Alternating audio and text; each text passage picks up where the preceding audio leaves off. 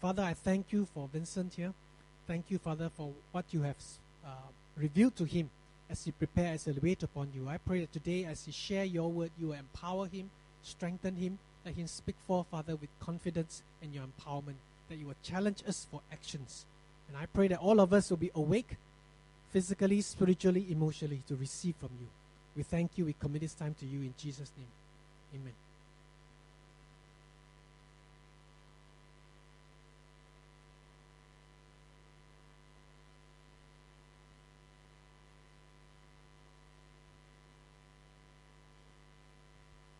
Good afternoon, and uh, 新年快乐. If you don't understand what it means, you probably don't celebrate it anyway. So, I understand also today is uh, everybody's birthday, according to the Chinese tradition. So, uh, happy birthday to all of you who, ce- who celebrate that. Um, as Chimeng said, we are continuing uh, with uh, Roots and Wings, and today we want to talk about biblical values. And I just want to show you a passage which helps us focus on uh, biblical values. And this doesn't work. Uh, Edwin, you can help me with the next slide. Matthew 13 says this The kingdom of heaven is like treasure hidden in a field. When a man found it, he hid it again, and then in his joy went and sold all he had and bought that field. Again, the kingdom of heaven is like a merchant looking for fine pearls. When he found one of great value, he went away and sold everything he had and bought it. So here's a man. He's found a treasure, right? He's found a treasure in a field. Now, obviously, he doesn't want anybody else to know it, right? Because treasure is treasure, right? So he hid it, and then what does he do? Now, if you have assets, you know, right? If you have assets, you suddenly I ask you to buy a piece of land. What do you have to do? Okay, some of you look really young, but I'm sure you have some assets. Okay, and and uh, usually the older folks who have more assets to buy land, what they'll do is they have to liquidate some assets. They have to sell some assets, so they may have to sell the property. They may have to sell some shares. They, so that takes time. so I, I just want to just color this bit a, a little bit more because this, this, this shows the excitement of the man, right? He's just found this treasure, he hid it, and then, or he's found this pearl, and then he's got to go and sell everything he has. And for most of us, hopefully, to sell everything we have doesn't take one day. All right, of course some of us, we're faster, right? But for some of us, uh, selling everything, you need to find a buyer and all that, uh, and it takes a while. So this guy is so excited to sell everything he's got. And uh, maybe a lesser illustration is, is what I do every Christmas. You know, every Christmas I try to find a fascinating book to, to buy for my staff, my colleagues. And this year I decided on uh, uh, this, this, this book called The Party. All right, P A R T Y. It's, it's about a communist party. It's not about party, yeah? It's about the communist party of China. And almost always, every year, uh, I am slow to act. So by the time I do, most bookshops have run out of stock. Because usually the, the book I would like, I think many people also like, right? And then I would then dutifully call Harry's, all right, not not not the pub, uh, Harry's, the the higher end version of popular bookstore.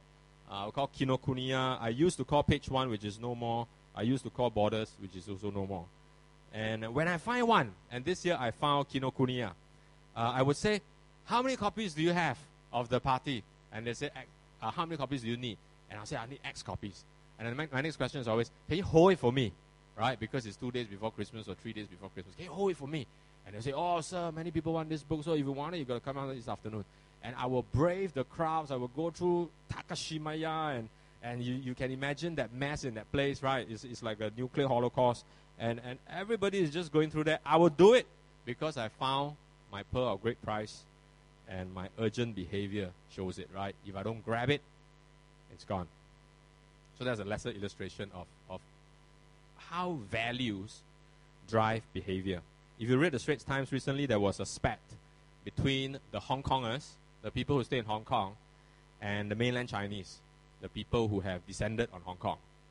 And uh, one group called the other group dogs, right? Dogs, not as in uh, English dogs, dogs, but uh, 走狗, okay, lackeys. So they call them uh, lackeys of the British. So one group called names. You're lackeys of the British. Uh, you're snotty. You are snobbish uh, in behavior. And the other group returned the compliment by calling them locusts.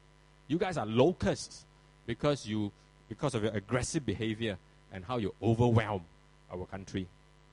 And it's interesting that one particular member of a group uh, belonging to the, to the dog group. Now, I'm not saying they are dogs or they are locusts. I'm just reporting what was written in the papers, okay? I don't support any particular group. But a particular member of the, of the dog group, uh, a Hong Konger, wrote uh, this on her Facebook uh, blog. Uh, but the most distinct values in us are those learned from the British. Our values, our sense of the globe, and our English language. That's what distinguishes us. Now, what is this person saying? This person is saying that the reason we behave differently because of our values, right? We're not locusts. Okay, she didn't say she's a dog, but she said we're not locusts. And the reason we, dif- we, we, we are different is because of the values we have. So now we know. Values, you probably know this, you don't have to be a genius to know this. Values shape your behavior, it defines your lifestyle. Okay, what we value drives us. So, more importantly, the question to ask ourselves is how do we gain values? Right? How do we gain values? Um, you don't need to be to, to, to follow tennis to know this lady called Maria Sharapova. She's once you see her on the papers, it's hard to miss, right? Especially for guys, I think. Uh, she's very pretty. She's very tall. She's almost like a model. I think she is. A, she has modeled before. Uh, she, she's on the front page of a few advertisements for watches, all kinds of things. And Maria Sharapova is very nice to look at. Uh, very pretty, very um, tall, and all that. But her opponents can't stand her because on the court she makes a lot of noise, right? Uh, she grunts. So the opponents say you, they, they, are very irritated by her grunt. So every time she returns the ball, she serves the ball, she, she makes a very loud no- noise. Uh, opponents have described it to, to, to the grunting of a pig or the, the slaughtering of a chicken, the sound, right? And, um, and so somebody decided to measure how bad it is, right? How bad is this sound, this grunt? And they found that it was, uh, I think, 90 over decibels. Now, 90 over decibels, I understand, again from the newspapers, right? I don't follow this time, this kind of thing full time. Uh, I understand it's only a few decibels below the, the sound of an ambulance siren. Right? So it's pretty loud. So I, I do have some sympathy for the opponents there. can you imagine when you're playing tennis, it's that kind of thing. So, so I think they do have a reason to, to complain that she's, she's just way out of, uh, way out of control. But I want you to hear what Maria Sharapova said when people ask us, hey, are, you going to do something about the grunt or not? Are you going to do something about the noise? All right, so this is not from the Bible. Huh? This is from uh, Maria Sharapova. The next, the next slide. I've been the same over the course of my career. No one important enough has told me to change or do something different. It's interesting that she didn't say, No one has asked me to change. She says, No one important enough has asked me to change. And I think we can identify with that. You know why? Because our values are gained through instruction by people of influence, people that we look up to. You know, every Chinese New Year, um, since I was a teenager, this thought crosses my mind. You know, in Chinese New Year, we all have this tradition of visiting our relatives, right? And I don't know whether it's still the same for you, uh, but in my time, uh, when I was a teenager, I used to I used to kind of dread it, right? Because every time you go, or when I was a kid and I was a teenager, I kind of dread it because every time you go, uh, you see these people that you see only once a year, right? These relatives, and uh, usually they'll compliment you on how tall you've grown and how old you've grown, and um, and then after that you just sit in silence in the living room, right? And you will watch a rerun of the Chinese New Year countdown uh, the day before. So every house it repeats the same thing: Yishun, Ang Mo Kio, uh, the works, right? And and now when you're young, you, you, you probably can't do anything because your per, your parents are strong people of influence, right? And and when they when they tell you to visit the relatives, uh, you probably can't say no. At least for my case, uh, I couldn't say no. But I noticed that as I grew as a teenager, right, uh, and and I, I, noticed that as many young people grow, uh, some of them uh, are dropping the habit of visiting. I'm, I'm, I'm using this to illustrate that, you know, while values may be caught and learned and taught by people, our experience oftentimes determine the priority of our list of values. We are not one value person. A lot of us hold many different values in our lives. And so, not only is, is it important to ask, what values do you have in your life today? I think what's important to ask yourself is also, how do they rank up? How do they stack up uh, in terms of uh, the values? I, I, don't know whether you, you follow um, the ministerial pay debate uh, on the papers or in, I, I don't know whether you're interested that uh, how much they earn and why we're paying them so much. Uh, I'm not, again, uh, advocating one, one stance or the other, okay? Because when I was speaking at the first service and I was talking about this, wow, I saw a lot of old people shaking their head, shaking their head. So I, am not, I'm not saying the ministerial pay debate is correct or wrong, okay? I'm just using it as an illustration. So don't, don't argue with me about how much they should be paid after this sermon, okay? I, I don't care. Um, but I think one of the arguments that they put forward, I think, has some merit. They say a person who is a potential candidate to be a minister will at least have two values inside him. One is the value of public service, which means he has this value of saying, Society has given so much to me, it's time I give something back. I think that's a good value. All right, that's a good value to have. That's your your your 生活教育 and your civic consciousness. These are the things that people teach you and, and, and you imbibe. So that's a good value. But our dear Prime Minister says uh, nobody is just one that value. No, nobody just has one of that value, right? That means I just want to die for my country. Okay? Not, not, not so many people have that. La. There may be some, but not all. Uh, most of them have another value called family welfare, right? Which means that, hey, our families are important to us. And I want to see my kids have a decent education. I, I want my wife to stay in a decent house and all that kind of thing. So, why they advocated what they advocated in terms of pay was let's, let's not set the bar so high that, oh, only if you have a public service value, then can you come in. You must rubbish a family. We can pay you $500 a month and you still do it. Right? Of course, they're not paying them $500 a month, you know. Huh? It's probably like 55000 a month. But um, the point is, we are not single value people. And I think there comes a point where sometimes it's important to ask ourselves, how does this value rank against that value? Right? Because we're not single value people. And I think for every potential minister, and maybe God may raise some of you to be ministers, hopefully, uh, you will come to that crux where you'll measure which value is more important to you. Is public service more important, or is uh, District 9 for my family, or District 10, or big condominium, or whatever more important for my family? Okay? So those, those are how we usually debate the priority of values in our life. How, haven't, how often have you heard of a person who had a near miss with death or car accident or something, and then their whole priority list of values are rearranged, right? They, they don't really get new values, but their list of priority uh, changes. Let me give you an example. Suddenly, relationships matter more than achievements. Did he have the value of relationships before the accident? Of course he had. It's just that it was very low, right? So now, and last time, achievements used to be very important. Now it's reversed because the guy nearly died, right? And he says, "Oh no, if I die, uh, I can't bring the all my medals to my coffin, right?" So relationships matter. So suddenly it's it's it's switched, right? Priorities change. The older one gets, and there are not many here, the sooner you realize that time and health are precious commodities right? And deserve high priority in our lives.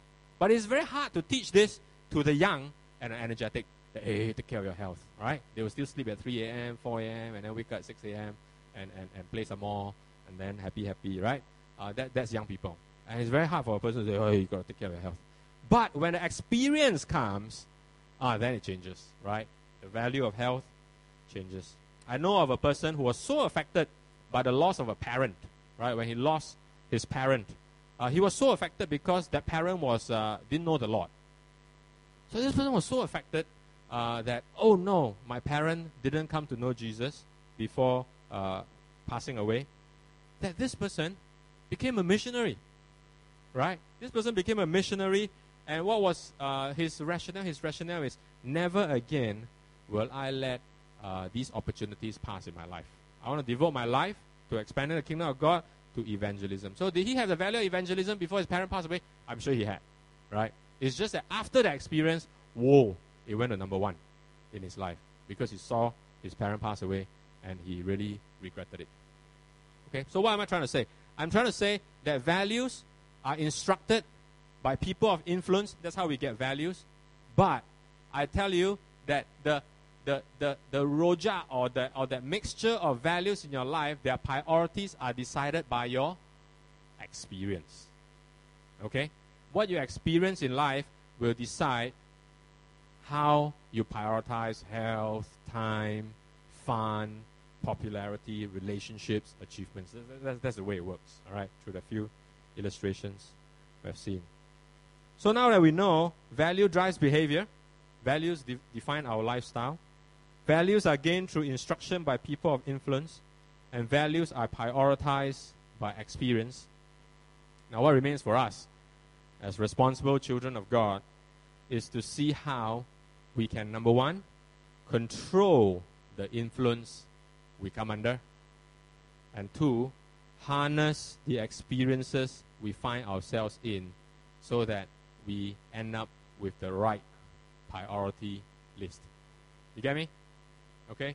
The important thing for us today is to find out how we can control the influence we come under and then harness the experiences we have, we find ourselves in to ensure that we have the right experience. How are we going to do that? I'm, I'm going to talk a bit more about it. So let's get on with it.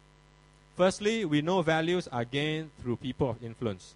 And to clarify, these are not always people we know intimately or even we may not even know them. Let me give you an example. Notice Maria Sharapova said there's nobody important enough who has told her to stop grunting. Right? Now somebody important could be someone important relationally. Could be her father and her mother. Important to her and I tell her, hey, can you stop grunting or not? Right? And because the father and mother is important, hopefully to her, uh, she'll say, okay, I'll stop grunting. Right? But there could be somebody important positionally who can influence her, right? The umpire. If the umpire says, hey, you, you better shut up or I'm going to deduct a point, right? I, I think she should do that. In fact, the, the main complaint is the umpire doesn't do it. But but somebody important positionally can can be a, pers- a, a person of influence, and maybe another person could be an expert in the field, right? Let's say a doctor. Let's say if a doctor tells Maria Sharapova that at, the rate you're granting, you're going to lose your voice box, right? I think I think I think she will. Hopefully, she will change right? Because uh, I think losing the voice box is pretty serious.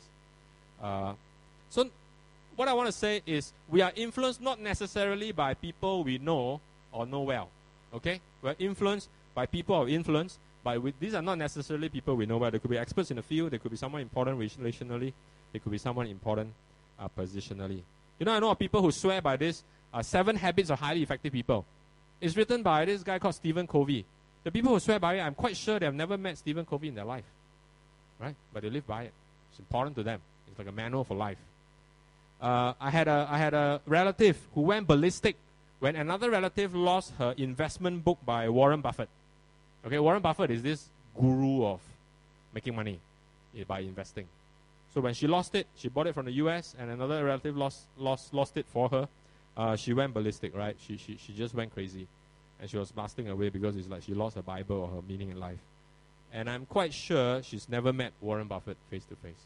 So these are people of influence who you don't know relationally, but they exert an influence in your life. A few months ago, when Paul Volcker was in town, and I think this is really old, okay? Uh, Paul Volcker is 80 plus. Now, he was the ex uh, Fed chief, okay? Uh, uh and you know that's the central banker of the USA. He was two before. Okay? So the current guy now is called Ben, and the guy before Ben is called Alan. Right? Paul was before Ben and Alan. Okay, big guy. Was well known to be very principled. And this client called me up. He was in Jakarta. And he said, I'm flying down to Singapore. You know why? Because Lee Kuan Yew Institute of Public Policy is inviting Paul Volcker to speak. And I want to fly down because one, is free. Uh, two, uh, I admire Paul Volcker very much. Right, so I said, okay, uh, I'll go with you. And his and in his words, he was saying, he should be able to give us some words of wisdom. Now, of course, obviously, this client doesn't know Paul Volcker. Uh, I, I I heard of him, but I don't know him. Right, but wow, when he listened to him, I, I didn't feel that it was fantastic. But when he listened to him, he was saying, I was nodding his head away and saying, wow, very good, very good. Uh, I know people who look up to our founding father Lee Kuan Yew, right? He buy, they buy every book that he has, Hard Truths, or what, Man in Black, or don't know, don't know what, uh, the, his journals, right? Everything he churns out, they buy. Uh, and when he says eat 70% full enough, everybody eats 70% full enough, right? When he says this is how I stay alert this way, I exercise, and everybody exercise. When he say I meditate, they all meditate, right? Then he talk about graduate mothers, but I won't go there about graduate mothers, okay? Uh, These are opinion leaders, right? These are opinion leaders. You don't necessarily know them, but they shape your opinion. People of influence who shape our values. They shape what we value, and therefore they shape our behavior. You ever had an experience when you held on to a certain belief or a certain perspective, and then a person you greatly admire in the field comes out to say something contrary? I don't know whether you have that experience, I have that experience all the time. And one such experience was when I was young, and there was this huge debate about uh, the Pentecostal movement and, and the baptism in the Holy Spirit and speaking in tongues. Okay? And when I was young and I, and I didn't do my, I, I wasn't uh, very, very vigilant in, in, in, studying the Word of God, uh, I remember how I vacillated from one view to another every time one important person in my life say, oh, this is the stand. Then I say, oh, makes sense, huh? Then I jump to that side. And then the moment the other guy says, another person influence comes out and says, oh, ah, this is the stand. And then I'll jump to the other side. Right? Quite a confusing life. And that's how sometimes we're influenced, right? That's how we're influenced. People, opinion leaders come along and they shape our values. Okay, I want to have some audience participation now. How many, how many of you want your souls to be revived and refreshed? Put up your hand. How many of you want your souls to be revived? Okay, not everyone. Huh? You're very fresh, is it? Okay. Okay, how many want to be wise? How many of you want to be wise? Okay. How many want joy in the heart? Ah, the most. Huh? First service, same thing. Everybody want joy. Okay. Uh, how many want light for the eyes? I this one a bit abstract. Okay, not many people get it. Okay, that means guidance. Ah, guidance for your life. How many wants to know the way to go? Okay. Edwin, if you can show the next slide. The law of the Lord is perfect, reviving the soul. The statutes of the Lord are trustworthy, making wise the simple. The precepts of the Lord are right, giving joy to the heart. The commands of the Lord are radiant, giving light to the eyes. The fear of the Lord is pure, enduring forever. The ordinances of the Lord are sure and altogether righteous. They are more precious than gold, than much pure gold. They are sweeter than honey, than honey from the comb. By them is your servant warned. In keeping them, there is great reward. What's he saying? Statutes, laws, legal stuff. What's he basically saying to a layman is the principles, the instructions, the ways of the Lord revives your soul, makes you wise, brings joy to your heart, brings light to your eyes, makes you rich, guards you, rewards you. My question to you today is Is the Word of God an opinion leader in your life? You know, Jesus once rebuked the people of his time. There are two stories in the Bible. One is from the book of Jonah, right? The book of Jonah, Jonah was a prophet who went to Nineveh, asked them to repent, and they repent. Then there's another story in the Bible where this Queen Sheba, or Queen of Sheba, she heard so much about this wise king called King Solomon that she traveled all the way from a country to listen to King Solomon. Okay? There are two stories like that. And Jesus scolded his people and said, You know, on Judgment Day, uh, the people from Nineveh are going to stand up and blast you guys because they listened to Jonah and they repented. And there's someone here greater than Jonah, and you're not repenting. And then it says, on the day of judgment, the queen of Sheba is going to rise up and blast you guys for being blind because Queen of Sheba traveled all the way to listen to the wisdom of Solomon. And there's someone here wiser than Solomon, and you're not listening to him. Jesus also told his disciples, Do you know how privileged you are?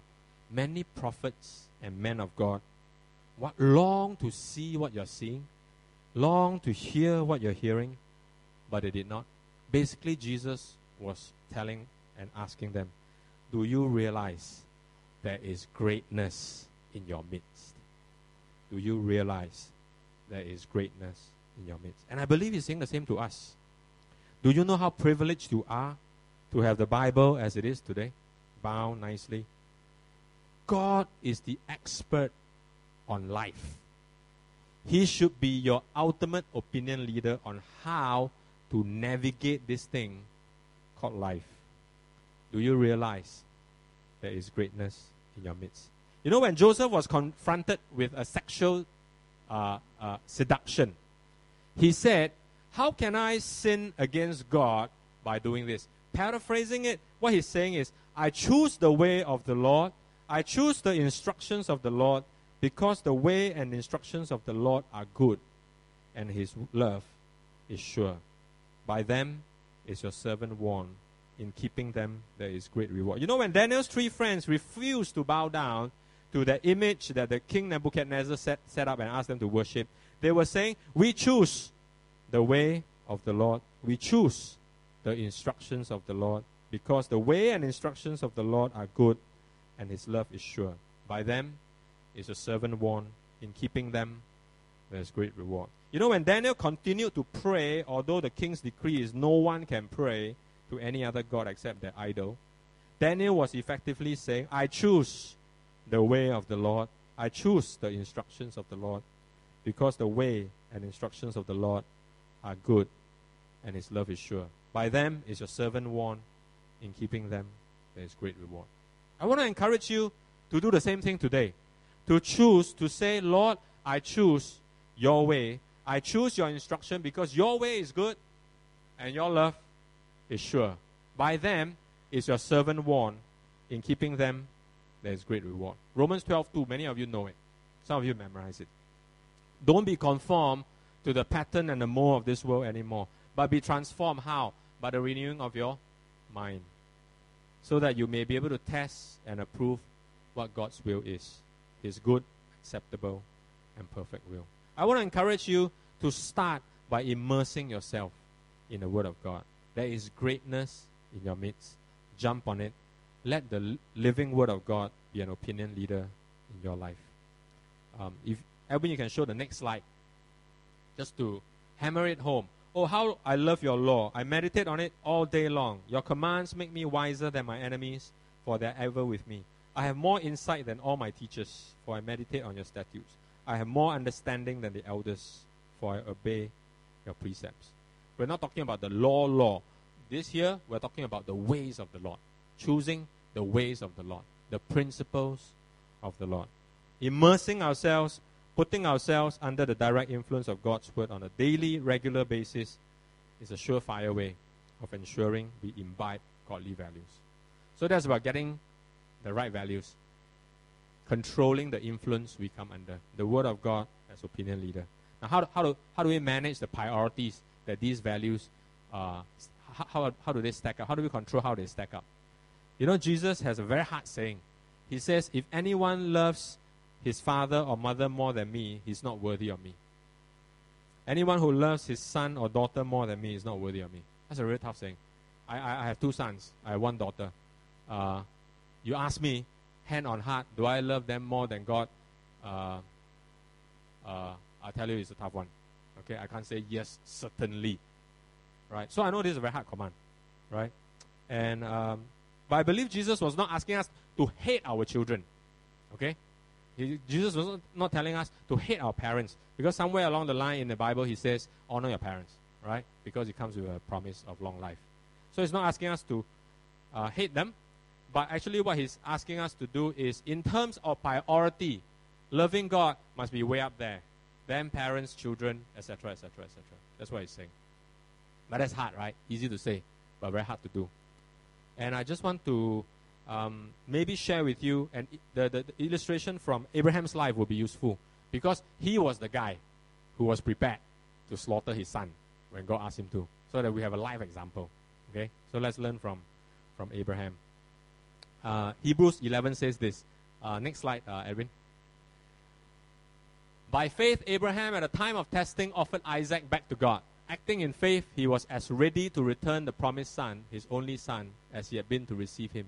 And this after he had already been told, Your descendants shall come from Isaac. Abraham figured that if God wanted to, he could raise the dead. In a sense, that's what happened when he received Isaac back, alive from off the altar. So, how did this man get to where he is? To love God more than his son. How did the value of putting God above his son got enabled in Abraham? I think because the Bible tells us that Abraham figured that if God wanted to, he could raise the dead. And I think somewhere in there was Abraham's experience of God's power in his life in helping him to father this child at 100 years old. Now, he was really old when he had this kid, and it's a miracle. Abraham looked back at his experience of God, and it enabled him to look ahead and see the invisible God. What do you mean look ahead and see the invisible? Okay, let, let, let, let's try to form a composite picture with another guy called Moses. Now, Moses was an interesting one. Do you know that Moses was a prince of Egypt? You probably know, huh? Hollywood told you that, right? Uh, you know. And he had the finest of fare, he had the best education, he had probably a lot of good food, he had the favor of the king and, and, and, and, and, and all kinds of things, power. He probably had ladies if he wanted to. And do you know that after Moses left, and, and what about the Israelites? Okay, let, us talk about the Israelites first. What, what were they in Egypt? They were whipped, they were tortured, they were kicked upon, some of them died, they were forced to do hard labor. Interestingly, uh, who was the one who always wanted to go back to Egypt? Uh, the Israelites, you know.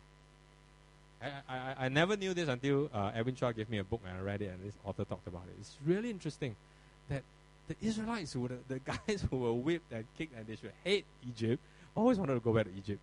The guy who should actually love Egypt uh, uh, didn't like it. Interesting, right? I, I, just, I just find it interesting. Like, there's no, there's no mind blowing lesson here, but I just find it interesting. Okay? But uh, if you can show the next slide, uh, uh, Edwin. And then this is same thing, Hebrews 11. By faith, Moses, when he had grown up, refused to be known as the son of Pharaoh's daughter. He refused. He chose to be mistreated along with the people of God rather than enjoy the fleeting pleasures of sin. He regarded disgrace for the sake of Christ far greater value than the treasures of Egypt because he was looking ahead to his reward. Because he was looking ahead. By faith, he left Egypt, not fearing the king's anger. He persevered because he saw him who is invisible. So I think Abraham did the same thing.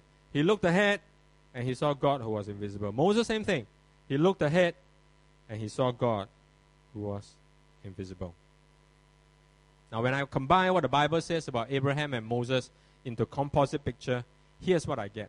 I think, I think, I suggest to you, the conclusion I reach about their ability to put God way up there is they harness each experience they had of God in their past and use that to help them look forward. You get what I mean? They harness each experience they had of God in the past and help them look forward. And as they look forward, they began to see Him who is invisible. Very abstract? Maybe it's very abstract. Let me just um, explain it a little bit more. In fact, let's, let's use the case of Moses. I want to suggest that he first chose to stand with the people of God, right? He chose to, when he was a young man, he said, I, am going to I'm gonna stand with the people of God. Why? I think because Moses was nursed by his own mom, right? And he knew he was a Jew. He wasn't an Egyptian. And I think somewhere along the line, the mom, being a good mom that she is, uh, would have told her, Do you know, son? One day the Lord will deliver us. One day Jehovah will deliver us. And I think that stuck in his mind.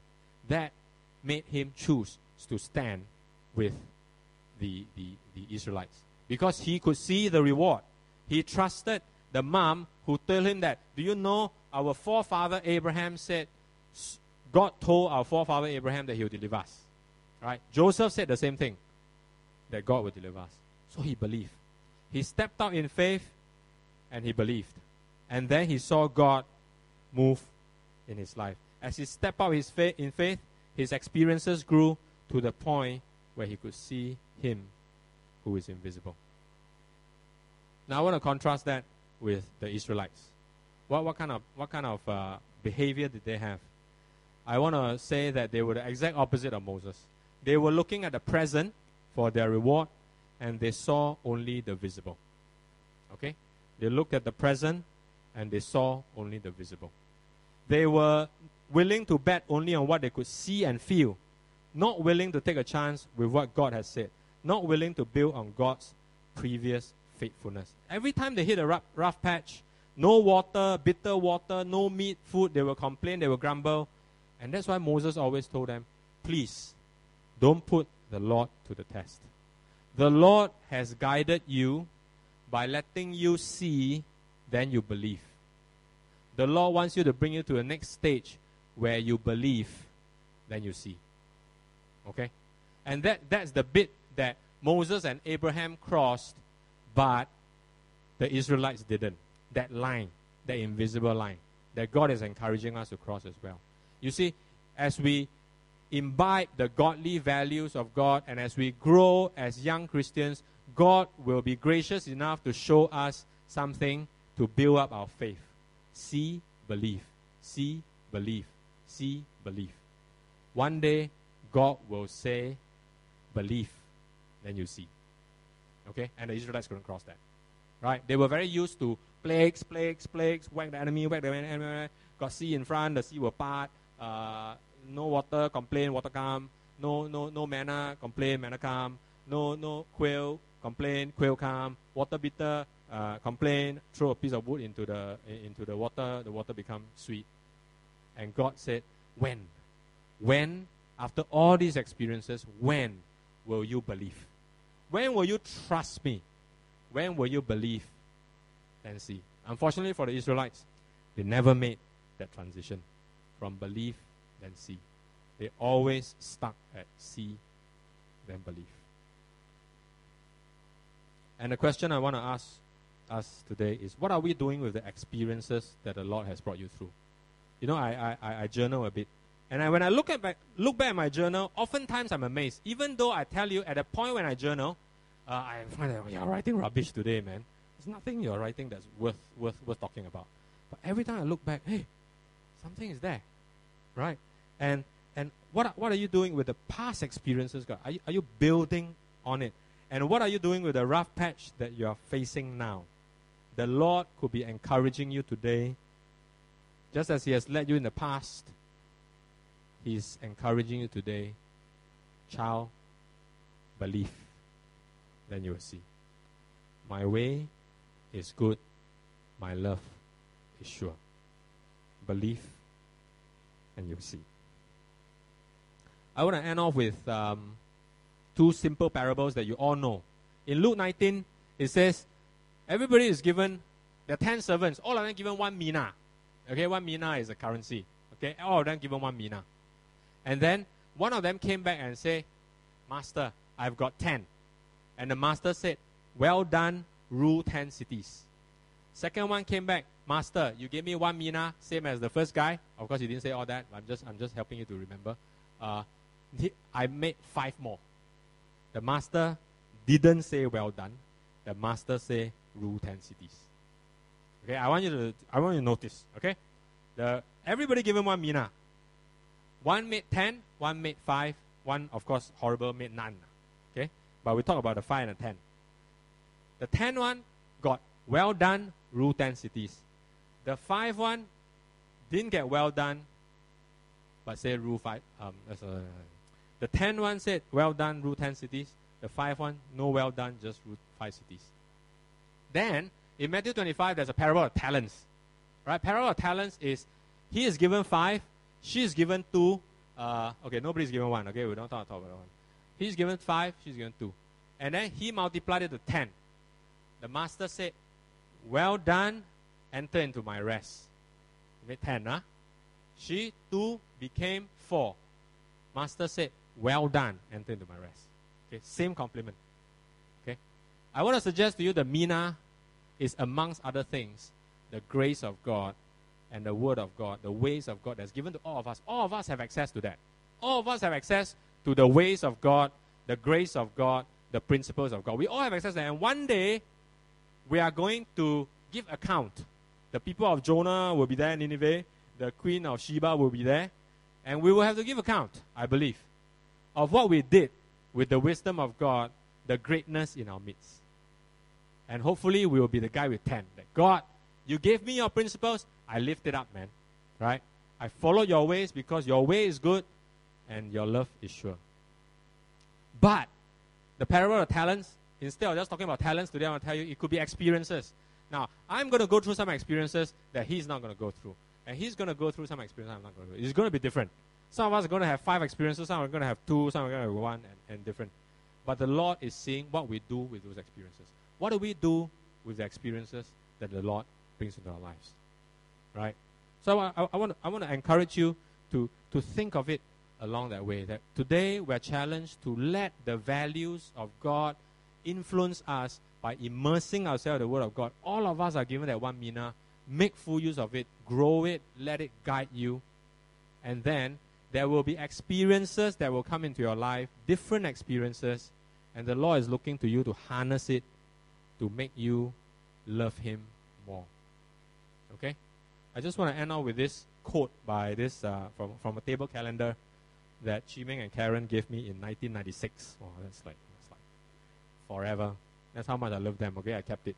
Um, if you complain of time and take such joy in the seemingly timeless moment, it suggests that we were created for eternity. Not only are we harried by time, we seem unable, despite a thousand generations, to even get used to time. We're always amazed at it, how fast it goes, how slowly it goes, how much of it is gone. We aren't adapted to it. We are not at home with time.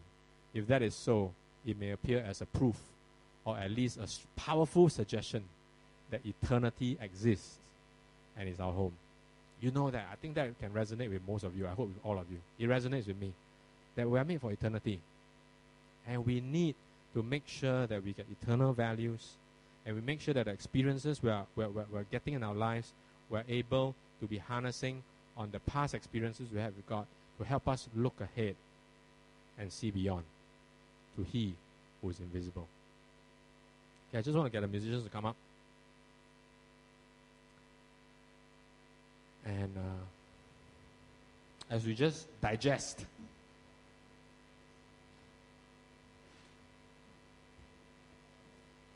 as we just digest what God has said, I just want you where you are to make your, your, your that, that affirmation, that declaration again. That Lord, today I choose your way because your way is good and your love is sure. Do that, do that where you are.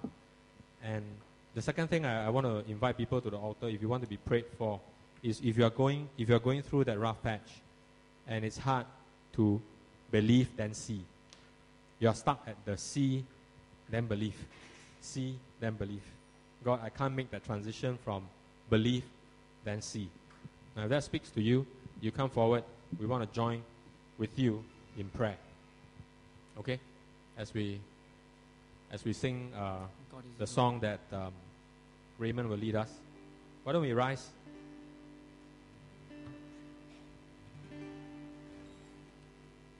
So make that affirmation Lord, I choose. I choose your way because your way is good and your love is sure. By them am I warned. So it's not just a book of warnings, right? God's, God's word is not just a book of warning. In keeping them, there is great reward. I want to see, I, want you to, to embrace the balanced nature of God's word. God wants you to have goodness in your life. Not only is He warning you, but He wants you to have great reward as you follow His ways. So just tell the Lord, I choose your ways. And then, if you want someone to pray with you, as you make the transition from believing, then seeing, you come forward, and I want to pray for you. Okay?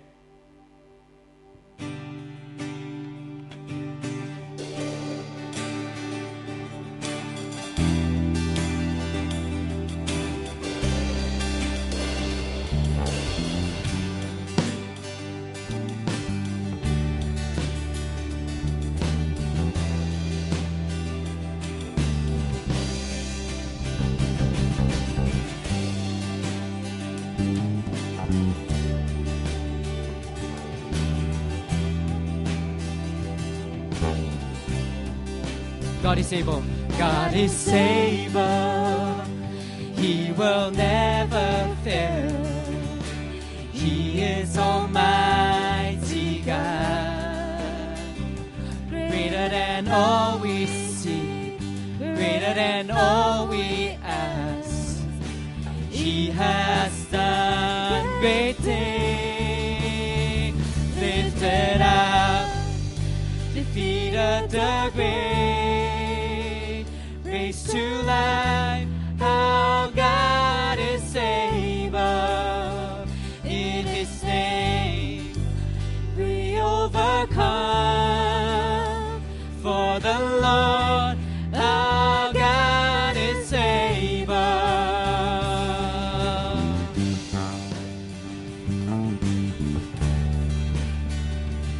Just wanna issue that altar call again. God is with us. With us. God is on our side. And He will make a way. Far above all we know, far above all we hope. He has done great things. Lifted up defeated the grave, Our God is able. In His name, we overcome. For the Lord, our God is able. I just want to issue that altar call again. If there's anyone besides uh, uh, whoever is already up here who wants to be prayed for to make that transition from seeing then believe to believe then see, uh, you come forward. We want to pray with you as we sing this song again.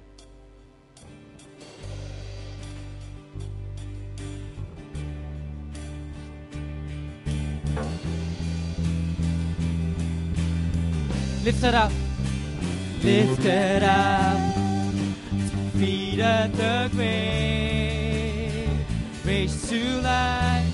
Our God is able. In His name, we overcome. For the Lord, our God is able. Lifted up, lifted up defeated the grave, raised to life. Our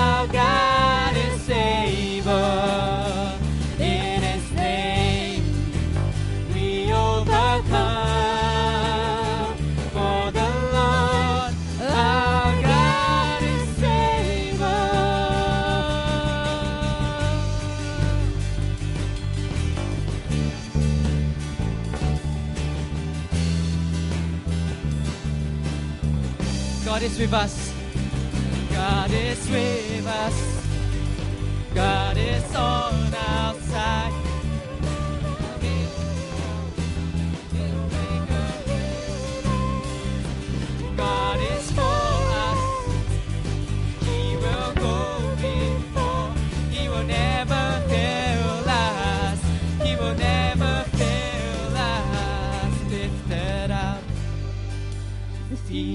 The grave, raised to life.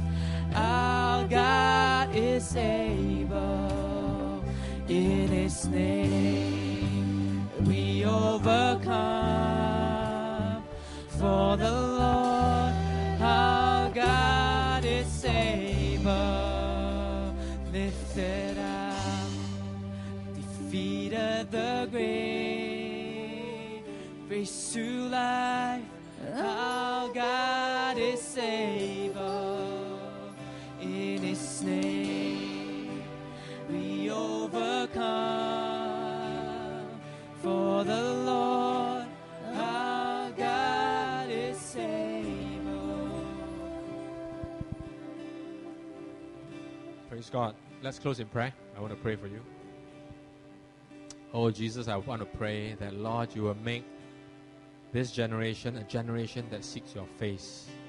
Lord, I want to pray that, Lord, you will intensify the desire in our heart to seek your face, Lord, to seek your ways. I pray that, Lord, you affirm in each and every heart here today, including mine, that, Lord, your way is good and your love is sure. And the Lord, in keeping them, there is great reward. And by them are we protected and warned. I pray that, Lord, you, you, you, you, well up in each and every heart today a strong love for your word and for your ways, Lord. Oh, let your word come alive to us, Lord. Because, Lord, your word is not referred to as it, your word is referred to as He. Because, Lord, Jesus, we know you are the living word. So, Lord, let us let us respect your word. Let us reverence it. Let us let us follow it. Teach us to love it, Lord. I want to pray also for those of us who are struggling with experiencing you in our lives. I want to pray that Lord, you will you will teach us to store up in our lives a depository of the experiences we've had with you in the past. That Lord, you help us to recall to mind your faithfulness, your power and love in the past. And that Lord, with that we'll have the confidence to look ahead and to see the invisible, Lord. Bring us to that place, Lord, from seeing to believe, to believe, then see, Lord. We want to mature in you. I pray that, Lord, 2012 will be that year of maturity for us here. In Jesus' name we pray.